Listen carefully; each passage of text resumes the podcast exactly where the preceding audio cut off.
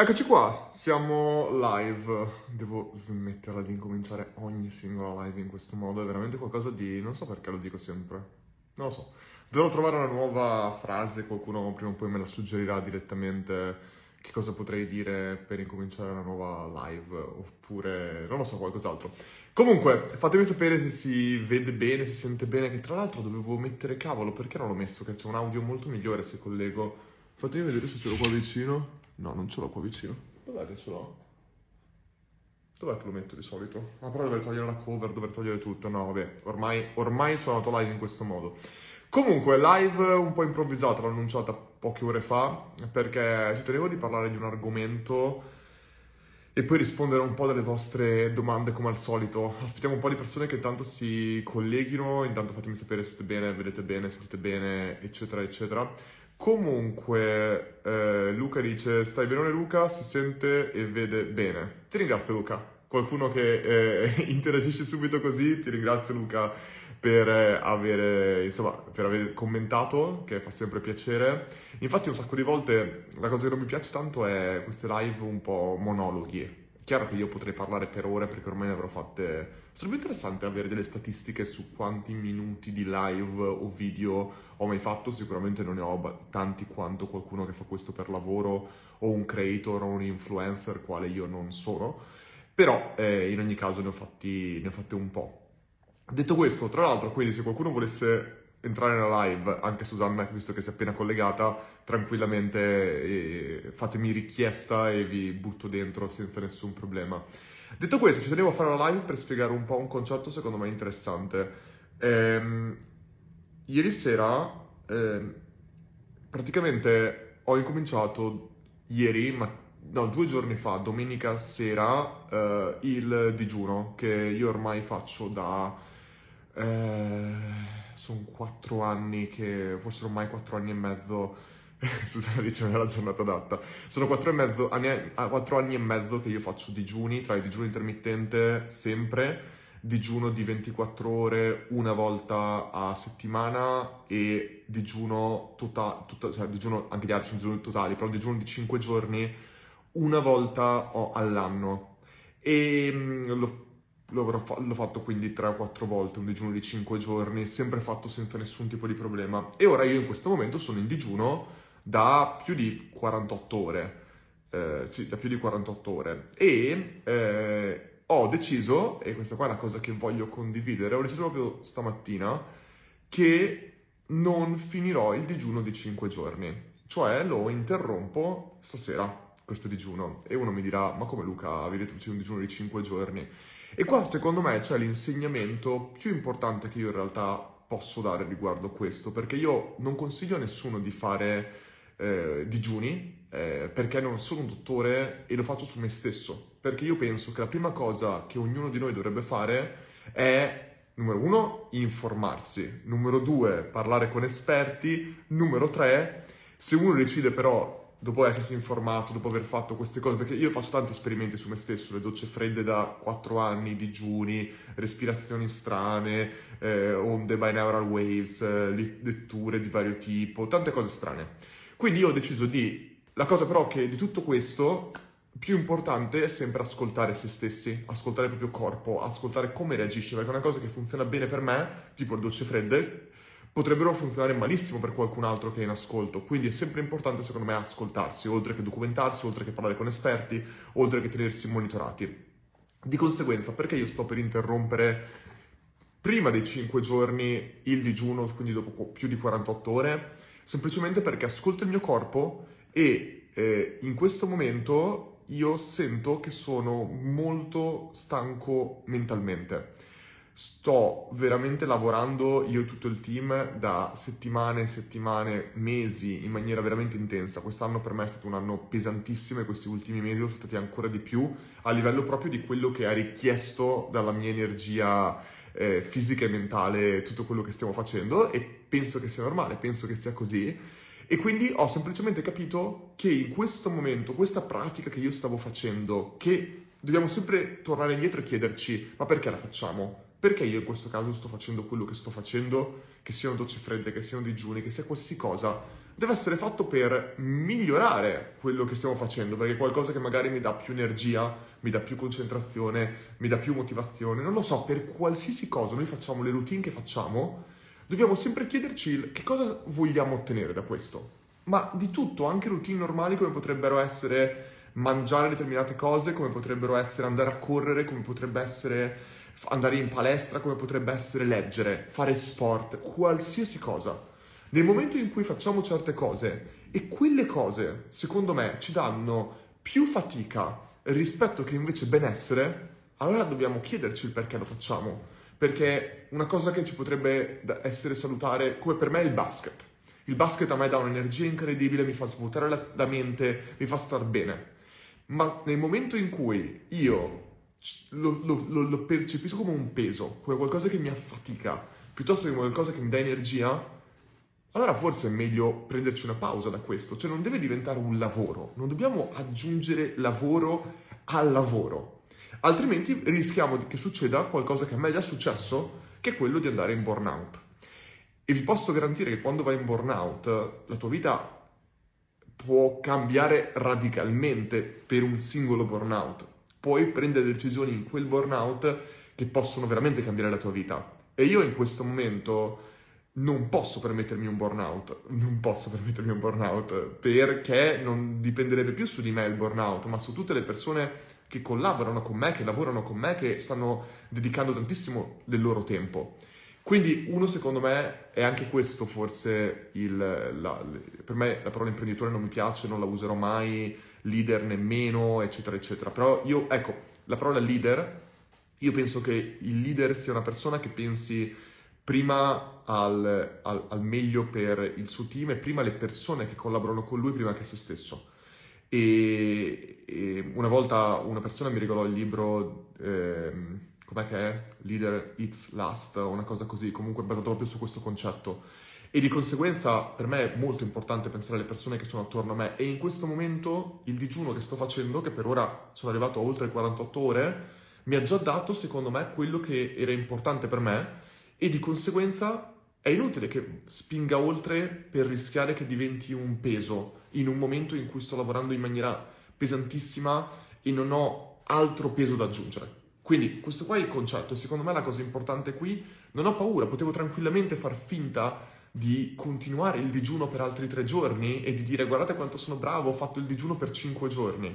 No, io lo percepisco come un peso che non è un peso fisico, non è un peso che sto male o altro, è in questo momento qua un peso mentale. Ho ottenuto quello che volevo da due giorni, capisco dov'è il mio limite e lo interrompo, perché non voglio che diventi un peso che mi porti una fatica maggiore del benessere che mi dà. E secondo me è sempre importante mettere sulla bilancia questo come la lettura, questo come lo sport, questo come qualsiasi attività compreso il lavoro, però spesso il lavoro non è una cosa che possiamo sempre decidere in termini, pre- termini, economici, è un altro discorso questo qua, però ognuno dovrebbe mettere sul bilancio, se ha l'opportunità di farlo dovrebbe mettere sulla bilancia anche questo.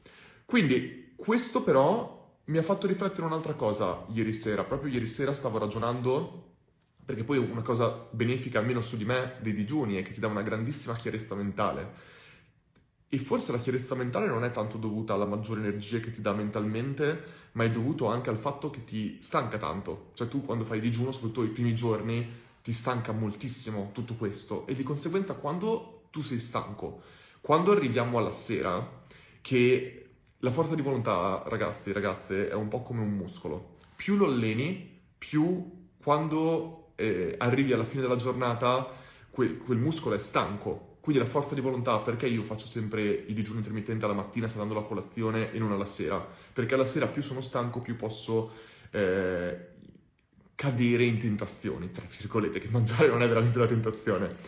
Però di conseguenza quando tu sei molto molto stanco è forse il momento in cui tu sei più vulnerabile e lasci che la tua parte forse inconscia eh, esca di più e, e, ragioni di più, ragioni meglio. Io alla sera sono estremamente più creativo che durante la giornata, per esempio. Boh, ognuno di noi è diverso, consiglio il libro eh, The Power of When, che è molto interessante, che parla proprio di quando, in base alla tipologia di persone che siamo noi, dovremmo fare determinate attività.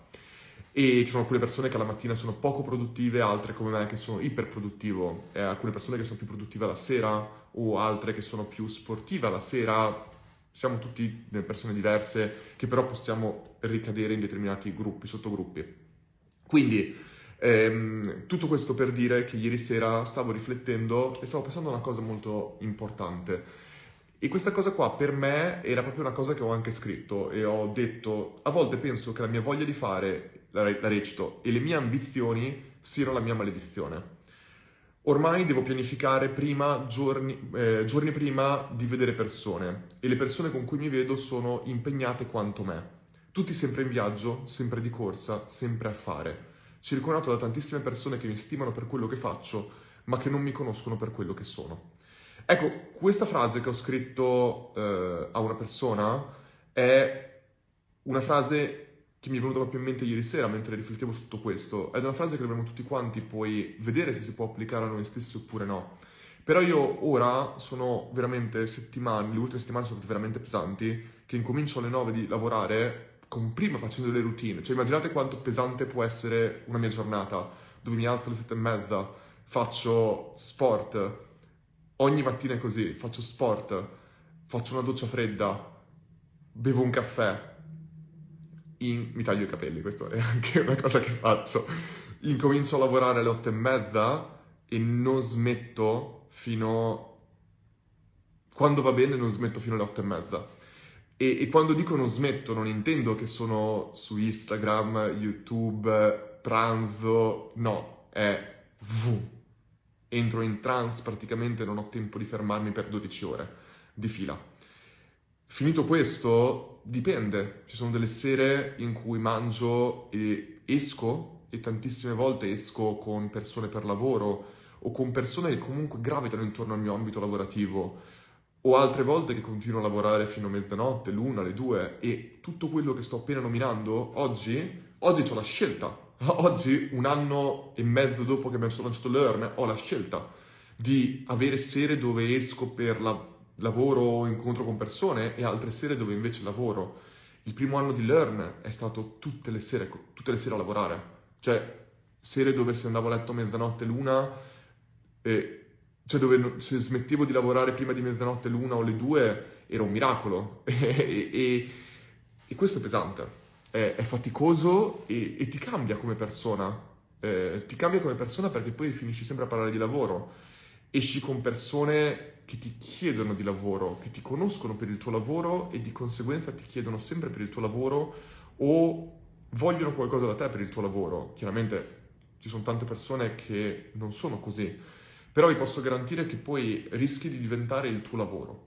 E una persona, la persona a cui, le persone a cui parlo di questo mi dicono, Luca, tu in realtà però condividi tanto della tua sfera personale sui social, ma in realtà non è veramente così perché condivido dei miei valori, ma perché i miei valori li ho ancorati fortunatamente e sfortunatamente al mio lavoro, perché il mio lavoro non è veramente lavoro, per me almeno.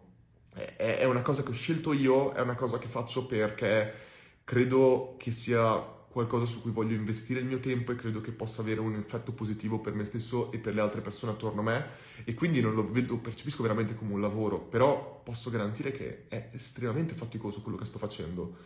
E da lì mi è arrivata una domanda. La domanda che mi è arrivata, vediamo un po'. Vediamo un po' questo. Questa domanda che mi è arrivata nelle storie Ambizione che diventa reclusione. Quando smettere di dire sì e di riempirsi di cose da fare? Questa è forse una delle cose più complicate che io ancora oggi non ho una soluzione, perché quello che succede è che molto spesso io arrivo a sera, che esattamente succede quello che ho appena nominato, che sono magari più stanco, e quella stanchezza non mi permette di avere la forza di volontà per interrompere quello che sto facendo. E, e, vi posso garantire che poi finisci che alle nove e mezza potevo interrompere il lavoro, ma sono molto stanco e continuo a lavorare fino alle due di mattina, tre di mattina. Non è facile. E l'ultima volta che ho preso una vacanza, vacanza dove ho staccato completamente, è stato probabilmente un anno e mezzo fa, perché quest'estate si è presentato il, il, si è presentato quest'estate a Ferragosto, è successo praticamente che metà del mio team ha preso vacanza la settimana, le prime due settimane di, Ferrago- di agosto, per dire. Il resto del team l'ha presa le due settimane dopo. Quindi io mi sono trovato in mezzo e, e, e, non, e non, volevo lasciare da soli uno delle due persone, uno dei due gruppi di, del team, perché mi sentivo responsabile per supportarli nel dare il massimo a loro. E, questo mi ha portato che non ho preso zero stop. E, questo è complicato, è, è complicato da gestire e, non sono un buon esempio da seguire. Questo è importante secondo me, non, non sono un buon esempio da seguire in questo. Ho fatto anche un post che dopo magari vi metto nelle, nelle storie, dove spiegavo perché io mostro sempre che lavoro e non è che esagero, cioè non vi sto mostrando qualcosa che non è vero. E infatti un'altra persona mi ha detto tu non dovresti dire che stai digiunando perché anche se tu non lo consigli agli altri, le persone che ti prendono come un modello da seguire ti, ti, ti seguiranno in questo. E, e, io ho detto però, io non posso non dirlo, perché il mio valore forse principale è la trasparenza. E io dico sempre quello che, che faccio, perché altrimenti starei mentendo. starei, starei mentendo se mostrassi soltanto alcuni lati di quello che faccio a livello professionale. E per me i digiuni fanno parte della sfera professionale. Eh, di conseguenza io non potevo non dirlo. È diverso da consigliarlo, però per me dovevo dirlo. E infatti anche adesso sto mostrando che cosa? Sto mostrando che sto interrompendo prima il digiuno. E lo faccio perché secondo me è importante, è un altro fattore della mia trasparenza, è un, altro, è un mio valore. Starei mentendo se non avessi nominato digiuni e se non vi dicessi che lo sto interrompendo prima del tempo. Per queste ragioni. Perché penso che condividendo quello che faccio, qualcuno potrebbe trarne beneficio altri no magari, ma non vi sto dicendo dovete farlo o non dovete farlo. Ognuno deve poter seguire, secondo me, il suo, trarre il suo valore da quello che condivido, come io sto traendo tantissimo valore da quello che qualcun altro condivide. Di conseguenza, non penso che, che io sia un modello da prendere come esempio per il lavoro e vi dico anche perché. L'ho proprio detto nel post, ehm, è un po' come tutti gli estremi ogni singola cosa e, e, questo, ecco, questo qua è un bellissimo, secondo me, la prendo larga, eh? Vi, preparatevi, la prendo larga. L'altro giorno eh, ho già condiviso uno dei video, secondo me, più incredibili che abbia visto quest'anno, se non il più incredibile, è il video che ha fatto Emalloro eh, su Napoli. Andate a cercare su YouTube Emalloro Napoli, per me è un video pazzesco. Emma, per me, eh, prima ancora che lo conoscessi di persona, è uno se non il miglior storyteller italiano. E, e ma poi è un, è, un, è un, coglione, dirà grazie perché più persone dicono questo, più diventa assodato che sono il più grande storyteller italiano. Chiaramente lui è, è una cosa che, che, che, gli piace sentirsi dire, chiaramente. E eh, in questo video è bellissimo perché grazie a questo video, che tra l'altro io ho visto in diretta perché ero con Yari a casa sua il giorno prima che uscisse quel video, Ema ci ha raccontato tutto dietro le quinte, chiaramente non racconterò perché se no l'avrebbe detto pubblicamente questo, ma io grazie a quel video ho conosciuto eh, Iago, Giago, non ho mai, penso Iago che si pronunci, che è uno degli scultori italiani più riconosciuti al mondo, soprattutto nel mercato internazionale, che è bello perché lo conoscono gli altri fuori e non lo conosciamo noi dentro. Chiaramente lo conosciamo anche noi dentro, però eh, insomma, in quel video eh, eh, Iago dice una cosa bellissima di Napoli, dice che Napoli è un misto stupendo di luce e ombre. E lui dice questa bellissima contrapposizione è in realtà quello che rende belle le mie statue. Lui crea delle sculture incredibili. Lui dice, pensiamo un attimo alla mia statua. Se non ci fossero le ombre, la mia statua sarebbe fatta di solo luce. La vedresti piatta, la vedresti bianca, la vedresti... No, non potresti ammirarlo. Cioè, se non ci fosse quella luce dietro e, e, non ci fosse la prospettiva, a me mi vedresti piatto. Quindi in questo caso qua le ombre rendono bellissima la luce e la luce rende bellissime le ombre.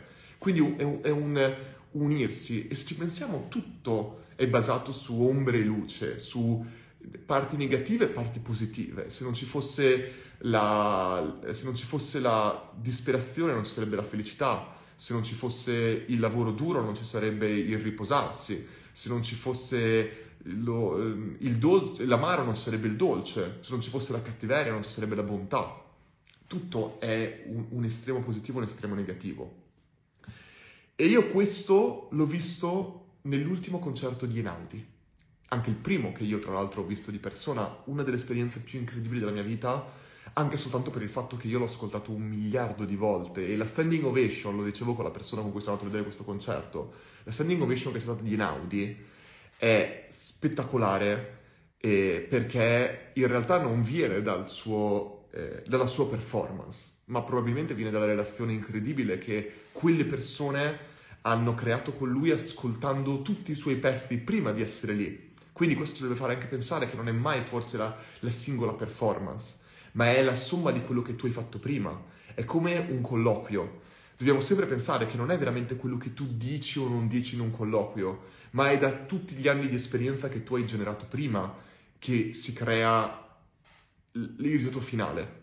E questo dovrebbe abbassare molto, secondo me, l'ansia e la prestazione che abbiamo sul singolo momento. Non è mai il singolo tiro che io faccio a canestro, ma sono i milioni di tiri che ho provato prima.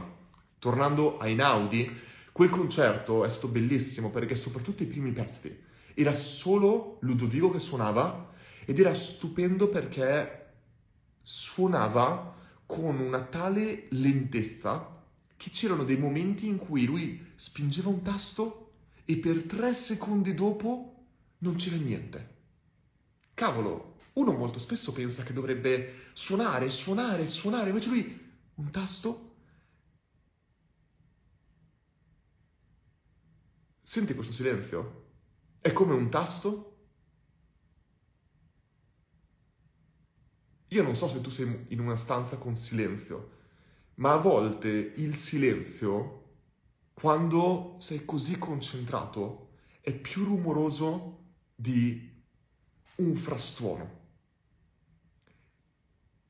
E questo era esattamente le ombre di Iago, le ombre di Ema, ombre. La, la, l'opposizione, l'opposto, l'opposto di qualcosa di incredibile e l'opposto è importante, a volte più importante del suono stesso, de- de- della cosa positiva stessa. E ve l'avevo detto che l'hai presa larga. Perché tutto questo c'entra qui? Perché io all'inizio vedevo gli opposti come qualcosa di negativo. Le cose negative le vedevo come qualcosa di negativo, gli estremi lo vedevo come qualcosa di negativo. Invece con la con l'età, 32 anni, che, che età, ho imparato ad apprezzare anche quello, ho, imprezza- ho incominciato a pensare, ma perché le persone a volte devono essere un estremo? Perché l'estremo è sempre negativo, teoricamente, ma ho cominciato a capire forse. Prendiamo qualcosa come, qualcosa come i vegani. Ci sarebbe veramente bisogno di non mangiare niente, di niente, di niente come fanno loro, di non toccare neanche un pezzettino di carne o, un, o il latte. O pensiamo a, non lo so, il femminismo. Ci sarebbe bisogno di raggiungere un estremo così negativo. Chiaramente non sto dicendo che il femminismo è negativo, non uccidetemi, non sto dicendo questo. Ma è chiaro che in qualsiasi movimento l'estremismo in quel movimento è negativo, che potrebbe essere nel caso, del, nel caso del veganesimo qualcuno che odia chiunque mangia carne, che sarebbe pronto a uccidere qualcuno che mangia carne, o nel caso del femminismo qualcuno che sia pronto a uccidere un uomo, o nel caso del, eh, non lo so, di qualcuno che ama gli animali, sarebbe pronto a uccidere un uomo per salvare un animale. Chiaramente, prendete, chiaramente capite quello che sto dicendo per favore, non sto in nessun modo denigrando questo. Nel mio caso, io sono un estremo negativo e l'ho già spiegato che è un estremo negativo volontario. Io sto mostrando la parte più negativa del lavoro. Sto mostrando essere workaholic e io in questo momento in parte lo sono, lo sono ragazzi, ed è negativo tutto quello che sto mostrando, lo so. Ma perché? Ho proprio riflettuto prima di fare questo prima di decidere che la mia comunicazione fosse così. Perché sto volontariamente dec- decidendo di mostrare una cosa vera ma negativa? Perché uno deve pensare a qual è l'altro estremo. L'altro estremo sono tutte quelle persone che vi dicono che non serve minimamente lavorare per avere successo. Sono quelle persone che vi dicono che basta comprare un loro corso, un loro percorso, prendere i loro servizi, qualsiasi cosa per vivere felice su una spiaggia, per vivere di qualcosa e è falso, è, è, è semplicemente falso. Come è falso che devi lavorare 14, 18, 44 ore al giorno per raggiungere la felicità? È falso, perché vi posso garantire che ci sono tantissimi momenti in cui io non sono felice, in cui io mi sento solo, in cui è faticoso e in cui sto togliendo le, le, relazioni che io potrei avere, in cui sto danneggiando le relazioni di amicizia, di amore, di famiglia, perché irrimediabilmente un'ossessione ti porta a questo. E io però ne sono consapevole di tutto questo e volontariamente mostro questo lato perché per il dolce ci deve essere l'amaro. Per tantissime persone che mangiano tutta la carne al mondo ci deve essere un estremo opposto per tantissimi maschilisti ci devono essere femministe, per... ed è questo che io ho capito che a volte gli estremi servono per pareggiare. Perché se ci sono un miliardo di persone che vi dicono che non serve minimamente faticare per ottenere qualcosa, io devo mostrare il lato opposto perché anche se io sono negativo, probabilmente la somma dei due sarà in mezzo e probabilmente ci saranno delle persone che troveranno in mezzo la loro felicità, pur portando a me la mancanza di felicità nel mio estremo e altre persone invece che saranno dal lato opposto, che cercheranno di tirarvi verso il loro lato. E io non cerco di tirarvi verso il mio lato, però se in, in mezzo qualcuno trova la, la, propria strada, la propria felicità, allora è, è, è, è mm, giustifica il mio mostrare il mio estremismo che è sbagliato e che non lo potrò sostenere per, per a lungo e che non voglio sostenere per a lungo. So che deve essere una fase della mia vita, è una fase che piano piano sto diminuendo sempre di più, ma è una fase che al tempo stesso io credo che in questo momento della mia vita mi porti non per forza felicità in questo momento, ma che la somma di quello che sto facendo guardando dall'alto sarà la felicità nel, nel medio periodo. Però tutto questo è nato perché comprendo l'importanza di un estremo negativo per raggiungere una parità, una, un equilibrio, diciamo pure.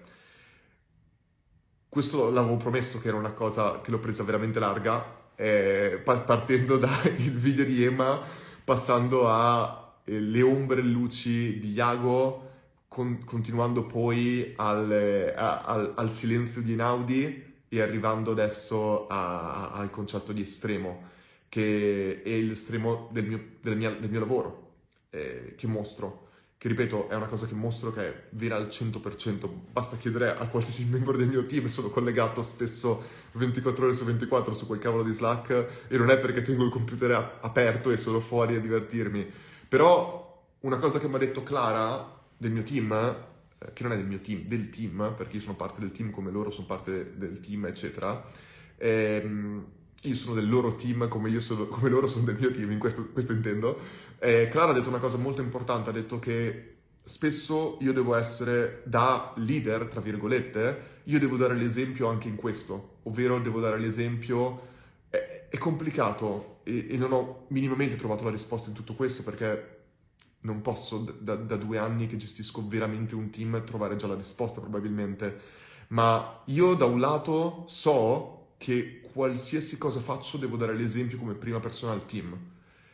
Una cosa che mi ha insegnato il basket, che mi ha insegnato Kobe, che mi ha insegnato Michael Jordan è se c'è una cosa che probabilmente i membri del mio team possono dire è che non ho mai chiesto loro di fare qualcosa che io non avessi già fatto. E non sto parlando a livello tecnico, sto parlando a livello di lavoro Sto parlando che non ho mai chiesto, e tra virgolette non ho mai chiesto a nessuno di lavorare alla sera, ma in ogni caso, se lo facessi, non starei mai chiedendo a qualcuno di lavorare alla sera quando io non l'ho mai fatto. E non chiederei mai a qualcuno di lavorare di sera se io non stessi con loro la sera lì a lavorare. Delle volte in cui stavo alzato, collegato lì a Slack per fino alle 3 di notte senza che io avessi nessun tipo di peso in quello che il mio team stava facendo, non sono un programmatore, non posso supportare il team tech in certe cose che loro fanno, ma io stavo lì collegato soltanto perché non mi sarei mai sentito eh, eh, in pace con me stesso se loro stavano lì a lavorare fino alle 3 di notte e io stavo dormendo, e io stessi dormendo. Non è una cosa che per me rappresenterebbe qualità nel mio lavoro e, eh, e supportare il mio team in tutto questo. Quindi questo è forse la prima cosa che io ho imparato e che io faccio. Non chiederei mai a qualcuno di fare un sacrificio e non lo chiedo perché non ho mai veramente chiesto a qualcuno di lavorare fino alla sera e se loro lo facevano probabilmente era perché io davo l'esempio che se c'è qualcosa da fare io sono il primo a essere lì a farla. Ma la cosa che mi ha insegnato Clara in questo, ed è bellissimo secondo me perché io imparo da loro tutto il giorno, tutto il giorno io imparo dai membri del mio team che è importantissimo questo. Clara mi ha detto magari noi non ci siamo, alcuni membri del mio team non si sono goduti appieno le vacanze, eh, anche se sono presi minimo due settimane a testa, ma, ma poi, cioè, il, il, che sia chiaro, lavorare su Learn ci sono delle persone che, si prendono, che tutti si possono prendere vacanze in qualsiasi momento. Non, non è una cosa che, che, mi devono neanche dire. Sono, c'è stato Mirko, il nostro backend developer, che ha detto questa settimana, questa settimana forse sono in Sicilia e non ci sarò per la settimana è tornato tre settimane dopo. Cioè, a noi ci basta saperlo per coordinare il lavoro. È chiaro che se uno spari, sparisce per tre mesi è un altro discorso, però a noi non ci interessa quanto uno si prende di vacanza fino a quando riesce a essere importante per il team e supportare il team. Chiaramente non deve essere un blocco per il team, però non, non abbiamo veramente orari. C'è chi si collega alle 11, chi, sol- chi, chi esce di lavoro all'una di mattina e cioè a luna di pomeriggio e non lo vediamo più. L'importante è che uno porti a termine quello, che porti i risultati che si è prefissato. Io ho già spiegato tutto, tutto come lavoriamo a livello di bottom up, top down, eccetera, eccetera. Detto questo, eh, una cosa che ho imparato da Clara è stata proprio che lei mi ha detto a volte devi anche tu staccare perché staccando ci mostri come sia importante staccare perché altrimenti ci sono delle persone che magari rischiano di sentirsi non in pace con loro stessi a prendersi una vacanza, che invece è, è importante prendersi vacanze.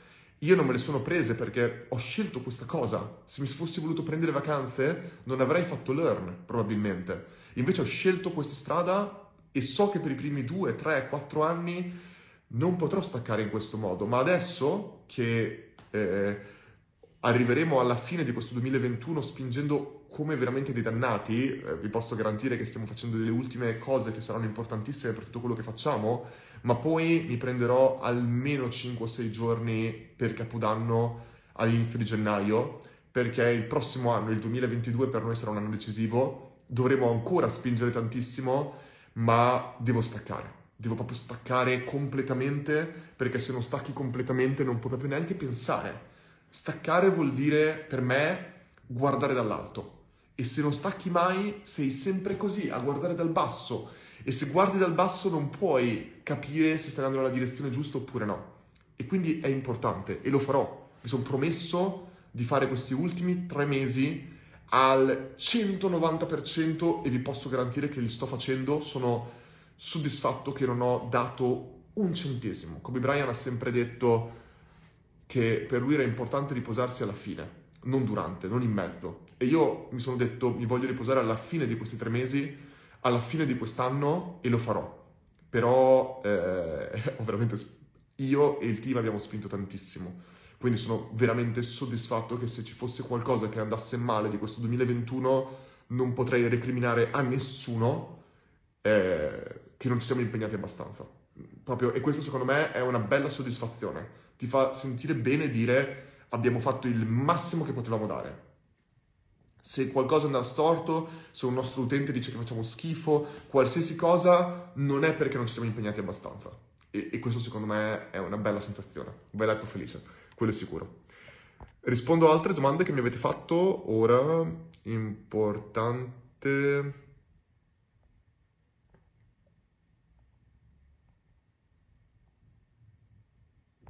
Beh, questo l'ho già risposto in precedenza. C'è stato un momento in cui la tua ossessione ti ha fatto sentire solo e ho risposto che ogni settimana eh, ci sono dei momenti in cui mi sento solo, e però ho anche risposto a questo dicendo che fa parte tantissimo, è una cosa che io vedo positiva. Anzi, ho cercato, l'ho proprio cercato, forse inconsciamente ho allontanato persone importanti della mia vita per arrivare al punto, e questo non lo sto dicendo ragazzi, capite? Non lo sto dicendo come qualcosa di positivo e non sto dicendo che dovete farlo, ma probabilmente non potevo neanche io eh, non farlo. Inconsciamente ho allontanato alcune persone dalla mia vita per sentirmi ora sono veramente solo.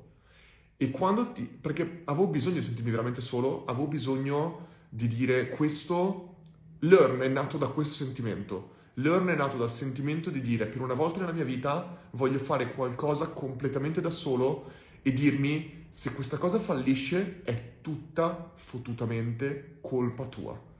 Ed è una cosa che non tante persone possono avere il lusso di dire. Luca, Giulia, Valentina, mm, Clara, Francesco, Gianmaria, non lo so, ditemi voi dei nomi, è tutta colpa tua. Perché ho passato una grandissima parte, la mia carriera del, eh, del basket non è mai arrivata al potenziale che poteva, e ve lo dice una persona che è arrivata alla 2, B1 e altro, per me potevo arrivare molto più in su. Non è mai arrivata perché mi, ho sempre potuto trovare degli alibi. Era colpa dell'allenatore, era colpa del compagno, era colpa dell'arbitro, era colpa dei miei genitori che erano su a tifare, era colpa sempre di qualcuno. E questo però era una cosa che, sbagliando, lo facevano soprattutto i miei genitori. Cercavano sempre di proteggermi. E quando sono partito all'estero e finalmente ero da solo e finalmente ero, cavolo, qua posso veramente fallire. E quando sono tornato e ho lanciato Learn, lì finalmente non ho detto neanche ai miei genitori il nome Learn. Loro l'hanno scoperto insieme alle persone il... quando è che era? Il, ehm, il 20 giugno, no, il 20 giugno, cosa sto dicendo? Non mi ricordo neanche quando sto leggendo Learn, il 20 giugno penso che sia stato. No, giugno, perché sto dicendo giugno? Che giorno era? Il 20 giugno, penso. Vabbè, il giorno che era, quando l'abbiamo lanciato, loro l'hanno scoperto lì, perché per una volta non volevo, perché sapevo che se l'avessi detto a mia madre il nome Learn, lei avrebbe incominciato, eh Luca, ci ho pensato, non dormivo la notte mia mamma, non avrebbe dormito la notte, ci ho pensato, il nome Learn, forse sbagliato. Sì, probabilmente il nome Learn è stato sbagliato, ma volevo che fosse sbagliato perché l'avevo deciso io. E questo non vuol dire che oggi io non chiedo consiglio alle persone attorno a me, ai miei genitori, eccetera, però lì volevo fare qualcosa che fosse sbagliato. Una sola volta ho provato a dirlo a mia madre, me lo ricordo benissimo, erano tipo due mesi prima di lanciare Learn e le dissi, sai cosa c'è? Ero, mi ricordo benissimo questa scena, ero seduto al tavolo della cucina e stavo così, appena la mattina sveglio e le ho detto, mamma, sto pensando una cosa, ma se io prendessi il mio corso Funnel Secrets e lo mettessi a 9,99€ al mese, e lei mi disse, Luca, non puoi farlo, non ha senso, tu non puoi avere l'audience di Netflix o l'audience di Spotify o non lo so di cosa. E io lì le dissi, no, forse hai ragione, ma nella mia testa era, so già che lo farò. so già, ci avevo ancora riflettuto bene, ma sapevo già che rappresentava qualcosa che non, che non esisteva nel mercato, che era estremamente difficile e che era una sfida che volevo prendere. E, e rappresentava perfettamente, era perfettamente in linea con i miei valori e con tutto quanto. E quindi però ci vuole coraggio, ragazzi, a farlo, perché se ci pensate bene, io con un corso da 1000 euro, con l'audience che avevo, con tutto quanto, potevo tranquillamente fare centinaia di migliaia di euro, se non di più, soldi che mi mettevo in tasca tutti i miei, soldi che potevo essere non a Milano al freddo a lavorare 14 ore, ma potevo essere in una spiaggia a divertirmi, a fare quello che magari fanno altre persone o che mostrano altre persone. Io invece non rappresentavo i miei valori. E quindi questo però dovete capire che io dopo la scelta che ho fatto non potrò mai più tornare indietro. Se io domani, un giorno, anche fra vent'anni, quando tutti, se io domani chiudo Learn e fra vent'anni, quando tutti saranno dimenticati di questo, lancio un corso da migliaia di euro, ci sarà sicuramente qualcuno che mi dirà, Luca, ma questo è completamente fuori dai tuoi valori. Io ho per sempre buttato via un sacco di potenziali soldi, ma non ci ho pensato un secondo, perché avevo chiari quali fossero i miei valori e avevo chiaro quello che io volessi fare. E, e ho scelto questo, e ho scelto di correre il rischio, ma secondo me luci e ombre, bianco e nero. Learn era completamente bianco e nero all'inizio proprio per questo, perché non, non, non ho pensato un secondo al bianco, ho visto soltanto nero ed era una scelta che secondo me dovevo, dovevo fare, ma non ho mai avuto dubbi su questo. Ehm... Beh, questa domanda, difficoltà a star focalizzato, entrare nel flow, consigli? Sì, ho un sacco di consigli su questo, ma l'inizio della live secondo me ha dimostrato, ho, ho proprio spiegato una cosa molto importante, che a volte questa ricerca costante del focalizzarsi, dell'entrare in flow, la dobbiamo cercare finché è qualcosa che bene, che abbiamo, di cui abbiamo beneficio. Se questa continua fa, ci porta fatica, ci porta stress, probabilmente non dovremmo farla. Domanda di Bemac22, quali sono i libri che consigli? Che ho appena visto, tutti i libri che consiglio sono a lucamastella.com slash risorse slash lista trattino libri. Lo ripeto, lucamastella.com è l'unica pagina che ho tenuto live del mio vecchio sito, lucamastella.com slash risorse, poi la metto nelle storie magari, slash... Ehm, forse la posso mettere direttamente da qua, fatemi vedere. No. Eh, slash risorse, slash lista, trattino, libri. E lì ci sono tutti i libri che avevo letto e che sto leggendo, e con anche una specie di voto, una specie di recensioni o altre cose. Comunque ce ne sono tanti libri che consiglio in settori diversi. Ora io sono perdutamente innamorato di Shantaram, che è un libro che è completamente l'opposto di quello che ho letto negli ultimi anni, cioè un romanzo, ed è stupendo. È stata una persona che me l'ha consigliato, che è stato uno dei suoi libri preferiti. E, e, e questo libro rappresenta anche molto bene la mia vita in questo momento.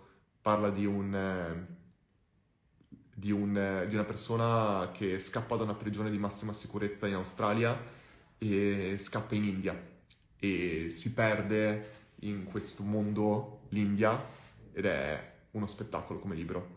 Sono solo al 39% di questo libro. Intanto grazie Bruno che ha messo il link corretto per chiunque lo volesse vedere qui. Vediamo se posso... Ecco qua, l'ho messo. Chiunque lo volesse, grazie mille Bruno, super gentile. E dicevo, eh, sono solo il 39% di questo libro, è un, libro, è un mattone da mille pagine, però in questo momento io non ho tempo di leggere, quindi lo leggo piano piano. E è una cosa tra l'altro particolare, perché io leggo molto lento. Eh, le cose che io veramente le amo, le leggo piano. Io ho sempre fatto così, anche quando studiavo. Leggo lento, ma a me basta leggere una volta e mi rimangono in testa tutto quello. Cioè io proprio studiavo leggendo una sola volta non, non leggevo multiple volte le cose ancora adesso ho memoria di cose che mi hanno colpito. Per esempio mi viene in mente quando studiavo diritto privato che ho preso 30 eh, all'esame e mi disse il professore, ho fatto economia, non so perché ho fatto tutti i diritti, diritto privato, diritto pubblico, diritto commerciale, diritto del lavoro, diritto tributario e oggi tutte queste cose mi sono super utili. Eh, io parlo costantemente con il mio commercialista, con il mio avvocato e io penso che la parte, commerci- la parte proprio di diritto fiscale sia fondamentale per una startup. Io oggi mi trovo tantissimo a dover lavorare sulla parte di cash flow, la parte finanziaria, eccetera, eccetera. In questo momento sono il CFO di Learn, cioè il Chief eh, Financial Officer di Learn insieme al Chief, eh, al CEO, al CGO, eccetera, eccetera, anche se Susanna fra un po' diventerà la capa della parte proprio growth di Learn e io proprio mi metterò semplicemente al suo servizio perché sta facendo passi da gigante. E detto questo, ehm, la parte finanziaria, soprattutto in Italia, è fondamentale da saper gestire ed è veramente importantissima. Ehm, soprattutto per una startup in bootstrap come noi, che se finisce i soldi muore. Quindi noi abbiamo da sempre dovuto ragionare in quest'ottica, ma è importante sempre considerare il fatto che la, le cose che tu le guardi, cioè io le sto guardando la parte finanziaria oggi principalmente, ma all'inizio non guardavo la parte finanziaria, all'inizio era semplicemente quanti soldi abbiamo in banca, bastano per arrivare a fine mese? Bene, andiamo avanti così. Cioè il concetto è, e questo qua è una cosa che faccio anche con i KPI, con le metriche del business, più, mi, più aumentano il numero di utenti, più aumenta la crescita del tuo business, più incominci a guardare dati profondi ma all'inizio noi guardavamo semplicemente quanti soldi avevamo in banca e quanti utenti si iscrivessero. Fine. Non guardavamo retention, non guardavamo activation, non guardavamo engagement degli utenti, non guardavamo... Cioè avevamo limitato tutto quanto alle tre metriche principali, perché non puoi mettere complessità, è come cercare di guardare l'angolo del braccio di un bambino che tira canestro.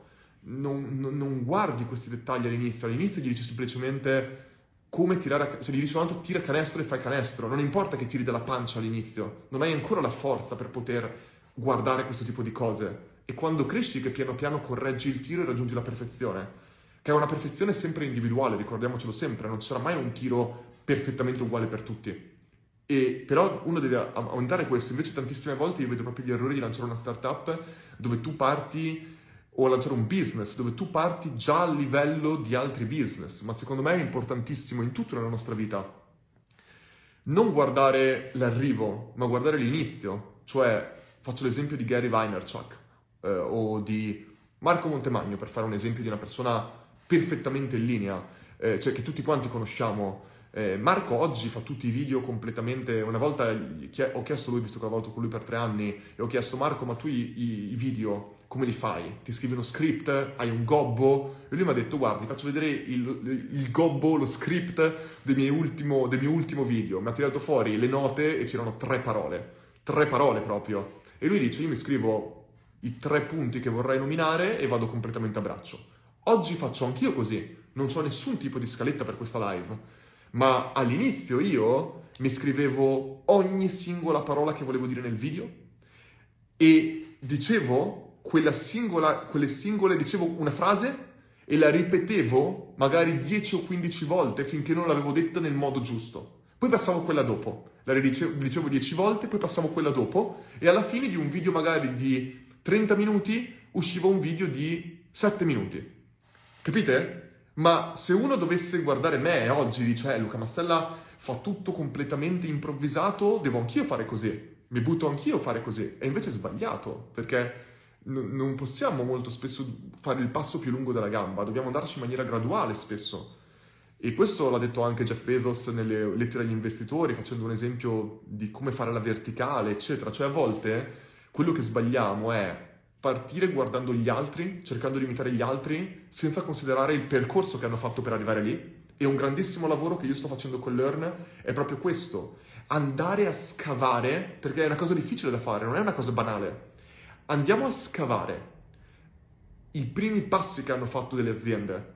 Noi, per esempio, abbiamo come modello che potremmo potenzialmente seguire a livello di business model Netflix, Spotify per certe cose, tante altre, ma è difficile andare a scavare i veri primi step che queste startup hanno fatto, perché li hanno fatti vent'anni fa. Uno spesso pensa Amazon è scoppiata in cinque anni. No, tu, tu la conosci nei 5 anni che è scoppiata perché era già scoppiata, ma a volte non sappiamo che ci sono stati 20 anni di lavoro prima che nessuno la conosceva quella startup. E, questo proprio in mancanza di consapevolezza di quanto tempo ha preso a Amazon, per dire un business qualsiasi, per diventare quello che è. Marco Montemagno ha fatto video per tre anni prima che qualcuno lo, lo prima che diventasse veramente famoso in quel modo. E mm, eh, se uno dimentica questi tre anni, o Gary Vaynerchuk, tantissime persone hanno fatto video per anni, anni, anni, quindi il discorso è, se noi ci buttiamo a fare video e dopo tre mesi smettiamo perché nessuno ci considera, eh, nessuno avrebbe mai conosciuto Chiara Ferragni, Marco Montemagno, Gary Vaynerchuk, Jeff Bezos, se dopo tre mesi che avevano lanciato il loro business avessero mollato. E se noi però non conosciamo quanto tempo può prendere a qualcuno per ottenere risultati e molliamo prima, quello che succede è che non otterremo risultati.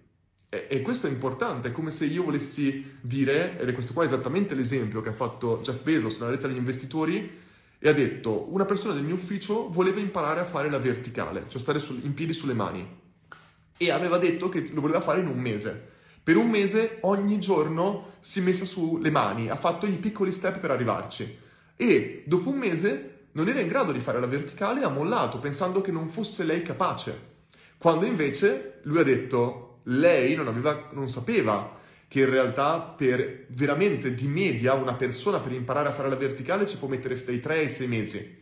Quindi, mollando in un mese, ha buttato via completamente quel mese, le bastavano due mesi in più e avrebbe imparato perfettamente a fare la verticale. E questo lo possiamo applicare tutto nella vita, lo possiamo applicare a imparare una lingua, a fare uno sport, a... Poi è chiaro che le nostre abilità naturali ci possono fare raggiungere il traguardo prima, più velocemente o più lentamente rispetto a qualcun altro. Ma se non partiamo capendo, com- comparandoci agli altri, avendo almeno una media in testa, finiremo per fallire per forza. Per forza falliremo. E questo secondo me è fondamentale.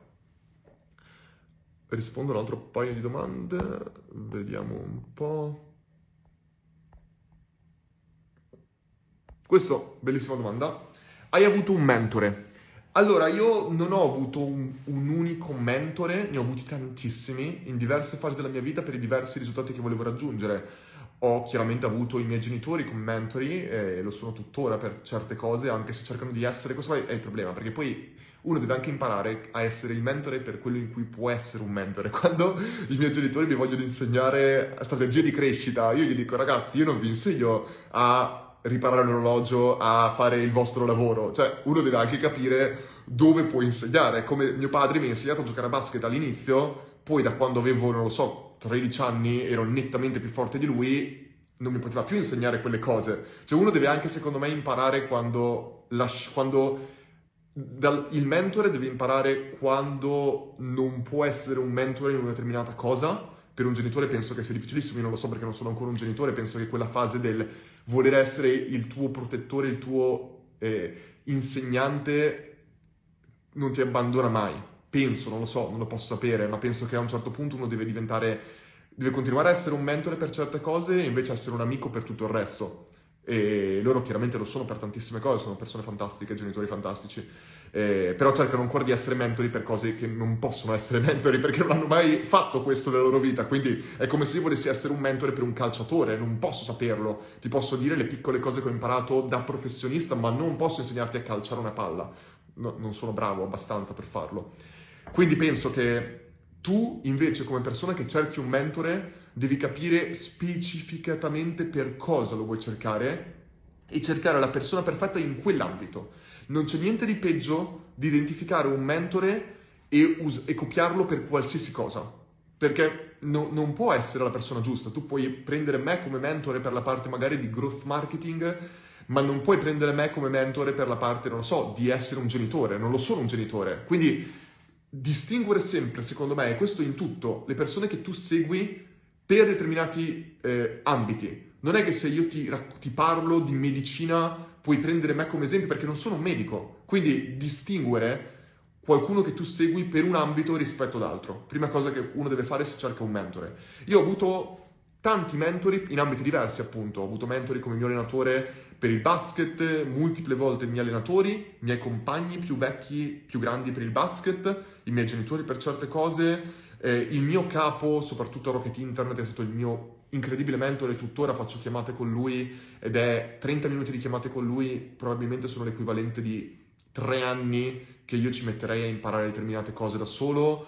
Io penso che avere non tanto un mentore, ma in più è proprio confrontarti con tante persone, rompere le scatole alle persone, fare le giuste domande alle giuste persone. E ricordiamoci sempre, se davvero sono le giuste persone a cui facciamo una domanda, hanno poco tempo per rispondere a quella domanda.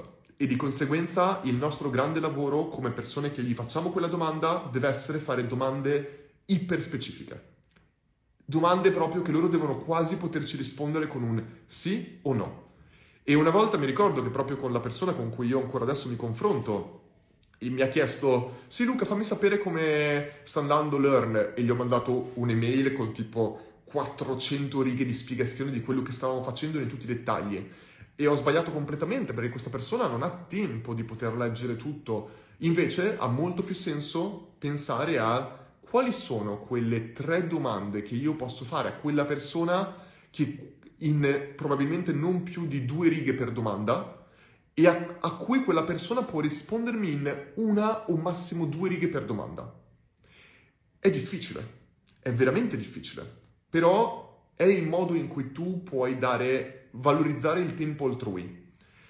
E e mantenere una relazione con queste persone che possono essere i tuoi potenziali mentori in questo. E questo è importante, infatti quando qualcuno mi manda un messaggio su Instagram con 550 righe, vi posso garantire che non, non, è il modo giusto di fare, perché io dovrò dare una risposta a una domanda generale, riceverai una, domanda, una risposta generale. E una risposta generale prende tempo, prende tempo per essere letta e prende tempo per essere risposta. E io tempo non ne ho. Quindi è molto più facile se tu mi fai una domanda specifica, ma il tuo grande lavoro nel fare una domanda specifica è ridurla all'osso. E proprio l'altro giorno stavo parlando con una persona dicendo che secondo me una delle più grandi, la cosa più difficile al mondo è proprio questa.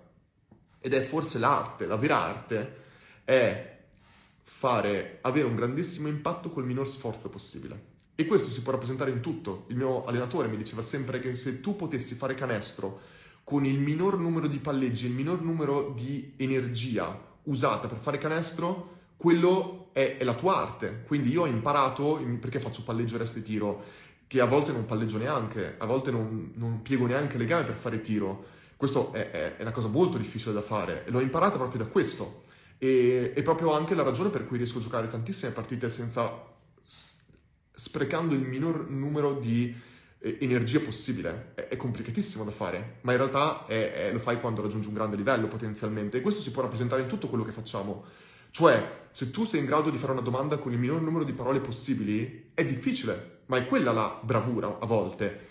E questo in tutto, nel, in, nell'arte ci sono alcuni pittori che riescono a fare con un piccolissimo gesto rappresentare un messaggio incredibile, designer, tutti i tipi. E Muhammad Ali, che si è appena collegato Rasco, il mio amico Davide Rasconi, che lui poi è un amante di box, e adesso che sto nominando questo, so già la sua faccia, sta facendo la faccia e ha detto, ha nominato Muhammad Ali, sentiamo la cazzata che sta per dire. Lo, lo so, so, già e probabilmente la sua, la sua, risposta, se dovesse commentare questa live risponderebbe vero, e, perché lui è un, è un altro molto bravo in dare risposte lampo. E Muhammad Ali ha fatto forse la più grande arte in questo, lui poi è stato forse il più grande, eh, come dire, il più grande, la persona che a livello di public speaking, a livello di impatto, ha, ecco sì, non ti allargare troppo, lui a livello di parole, oltre a essere un, lo sportivo e proprio una delle persone insomma più influenti nel, nel mondo, Muhammad Ali, Cassius Clay, eh, lui ha, ha, detto, ha creato la poesia in lingua inglese più corta della storia. E ha detto questa poesia, per andare a cercare, è me, we. L'ha detta a uno speech in università perché gli chiedevano dici una poesia, dici una poesia e lui ha detto questo. Silenzio totale. Mi, we. Mi, virgola, we, punto esclamativo. E queste due parole che da sole uno potrebbe dire ma che cavolo di roba è questo? È, è, una roba, uno direbbe non, non vuol dire niente, non è una poesia, veramente può essere una poesia due parole messe così? Ma non, è, non sono le due parole, e questa è l'arte. Sono due parole dette in un momento specifico da una persona che in un momento storico in cui Muhammad Ali non era un pugile, Muhammad Ali era un simbolo, era ormai aveva superato qualsiasi tipo di livello a livello di sportività, a livello proprio di... lui rappresentava in un momento storico come quello che era, rappresentava neanche il movimento magari per la libertà, per i diritti eh, degli afroamericani in quel caso, lui rappresentava i diritti di tutto quello che non fosse bianco, di tutte le persone nel mondo. Mohamed Ali in quel momento lì era riconosciuto in Africa, in India, in, eh, nelle Filippine, in qualsiasi parte del mondo che non fossero persone bianche e anche le persone bianche che non avessero i loro diritti si rivedevano in Muhammad Ali, nella sua battaglia, perché lui aveva fatto una cosa incredibile che tantissime altre persone non erano riuscite a fare. Lui era la rappresentazione vivente che se tu credi in qualcosa veramente non c'è compromesso in quello in cui credi. Lui ha dato via la sua carriera sportiva, ha dato via il suo titolo, ha dato via i soldi che poteva guadagnare, è stato denigrato, è stato messo via da tutto, è stato odiato profondamente dall'America, in cui l'America, eh, eh, il senso patriottico di un americano è, è, è, fortissimo ancora oggi, ma lo era ancora di più in quegli anni e lui era odiato totale. Tutto questo perché credeva in qualcosa e ha avuto il coraggio. Ricordiamoci che non è un businessman, un, una persona di sport, quando sei nel tuo prime, quando sei nel massimo della tua carriera, quegli anni, quando ti impediscono di combattere, nessuno te li ridà indietro.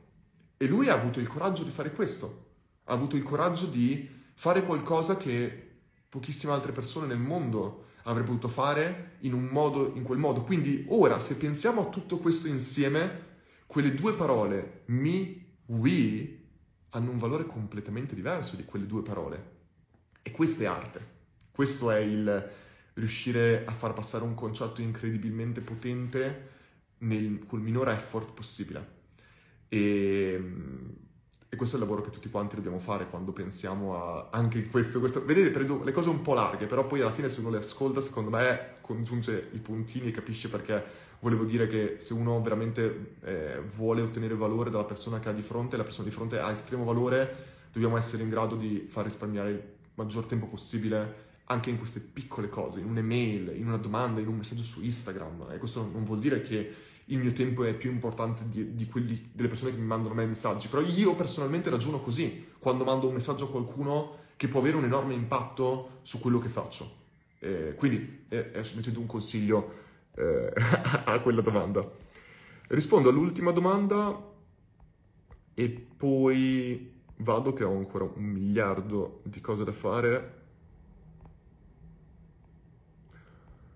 Cercando sempre di mantenere il tema delle, della live. Ti senti realizzato o pensi che uno non possa mai realmente sentirsi realizzato?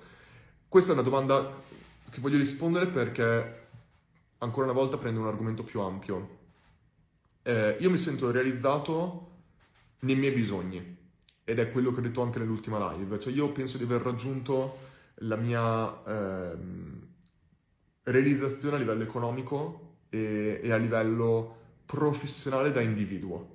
Io non mi sento di dover provare a nessuno a livello di quanto sono bravo e, eh, o non ho bisogno di tanti soldi per vivere la mia vita. È chiaro che oggi io lo, lo dico perché sto pensando a me stesso, eh, a me stesso Luca Mastella, se avessi una famiglia o persone che so che devo mantenere per mille ragioni, magari farei ragionamenti diversi, ma io oggi mi sento realizzato in questi aspetti.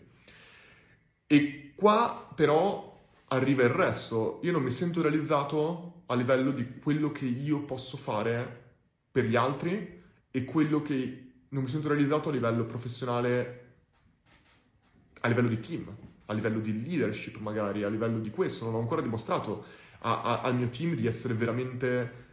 Eh, e penso che non lo puoi fare comunque se non in anni di, di lavoro in questo.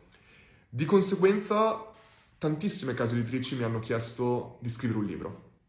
E io non ho niente contro le persone che scrivono libri come fossero eh, lettere che mandi, la, la domen- cartoline che mandi per ogni vacanza. Ci sono persone che usano scrivere libri come arma di marketing, come strategia di marketing. E non ci vedo niente di sbagliato.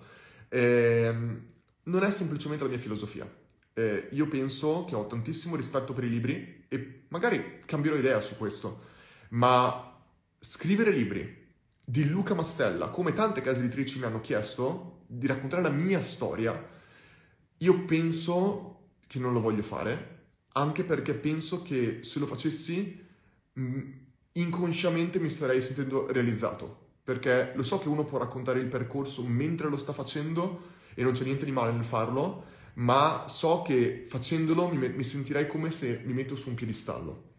E, e, e, non, e non voglio fare questo, perché io mi sento all'1% di quello che voglio realizzare per le cose che voglio realizzare io in quell'ambito.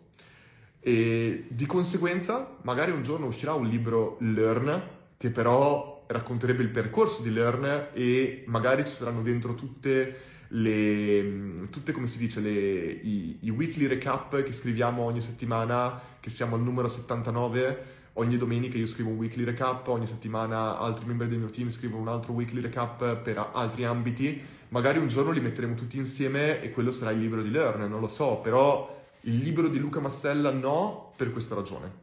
Ed è la stessa cosa per il TEDx. mi hanno chiesto in tantissimi eh, diversi TEDx di eh, fare uno speech, ma il problema è che ogni volta questi speech sono molto motivational e io non mi sento abbastanza eh, per raccontare e dare consigli agli altri in questi ambiti specifici. Quindi ho sempre rifiutato.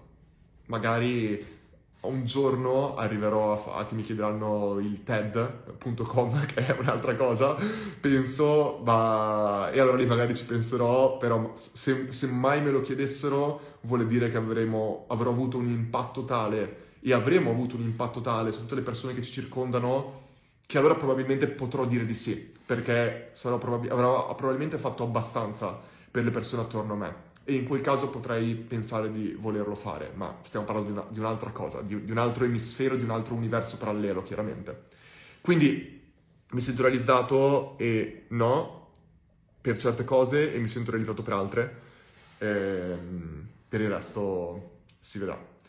Ragazzi e ragazze, direi che ho, abbiamo parlato, ho chiacchierato abbastanza. Eh, fatemi sapere poi se questo tipo di, di, live vi piacciono oppure no, c'è chi se le guarda live, chi le scrive, chi, chi, le guarda in differita, chi ascolta i podcast, eccetera, eccetera. Non sono live tecniche, lo so benissimo.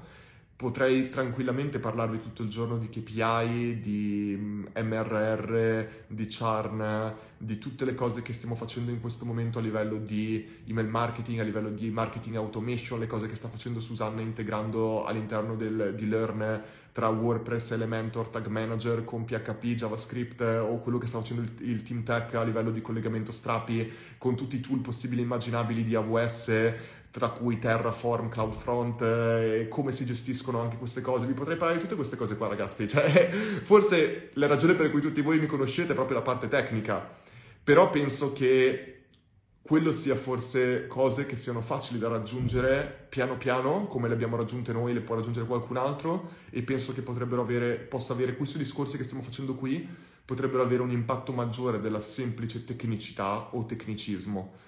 Magari mi sbaglio, magari ci sono persone che in questo momento stanno pensando no Luca stai semplicemente dicendo cose motivational ma non sai più fare il tuo lavoro, non sei più abbastanza tecnico, non sei più abbastanza bravo, mi prenderò questo rischio e, e però quando poi parlo di cose tecniche mi diverto perché posso scendere veramente sul tecnico. Ragazzi e ragazze, vi auguro una buona serata. Chi si fosse collegato e vuole vedere in differito tutto questo, poi vi mi, mi metterò il podcast e la, la live. Però vi auguro una buona serata e ciao a tutti quanti.